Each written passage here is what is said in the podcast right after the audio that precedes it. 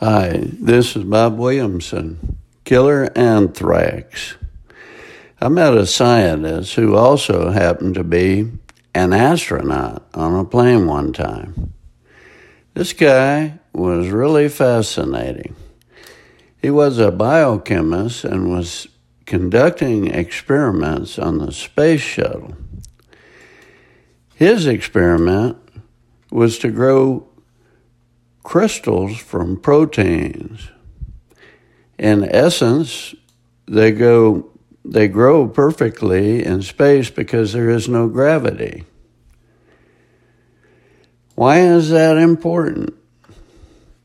Because if a perfect crystal can be produced, its molecular structure can be accurately mapped right down to each individual atom by subjecting it to x rays. Why is that important?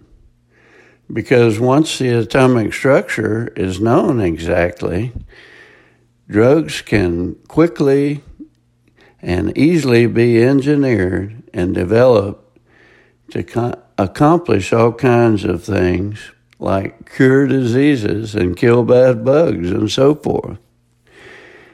Wow. What disease was he working towards curing? Anthrax. He's developed a drug that will kill anthrax and can even be taken in the form of a pill ahead of time to prevent it. He referred to it as an anthrax prophylactic. Then he told me that a terrorist could disperse a thimble full of anthrax using a common atomizer and in an afternoon wipe out one third of the population of Washington, D.C. The people would die in less than a week.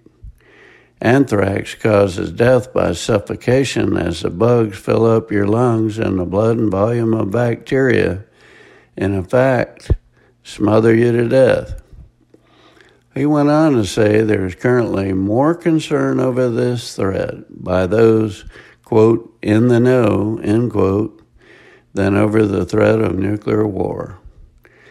I asked him if he was a Christian, and he said that he believed in God prior to going up on the shuttle, and now is even more convinced.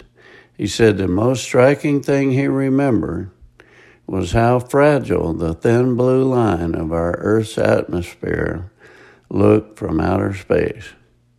He was deeply concerned that we might be destroying it by emitting harmful gases into the atmosphere.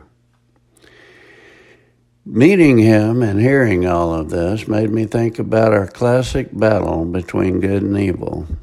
How some are hell bent towards destroying God's creations and how others are fighting them tooth and nail, even in outer space. Good will ultimately win the war against evil, but there are many battles that must be fought. We cannot all be astronauts and fight the good fight personally, but we can all be a part of missions like this one by praying for those who risk their lives for the greater good for the rest of us. Incidentally, he told me that uh, the odds of another space shuttle blowing up are 1 in 26, or 1 in 78, according to whether or not you believe NASA or the Air Force. Either way, it is dangerous business. We are in debt to brave men and women like this who risk their lives to fight terrorism and the dark forces. Matthew 5 9 Blessed are the peacemakers, for they shall be called the sons of God. This is Bob Williamson. Thanks for listening.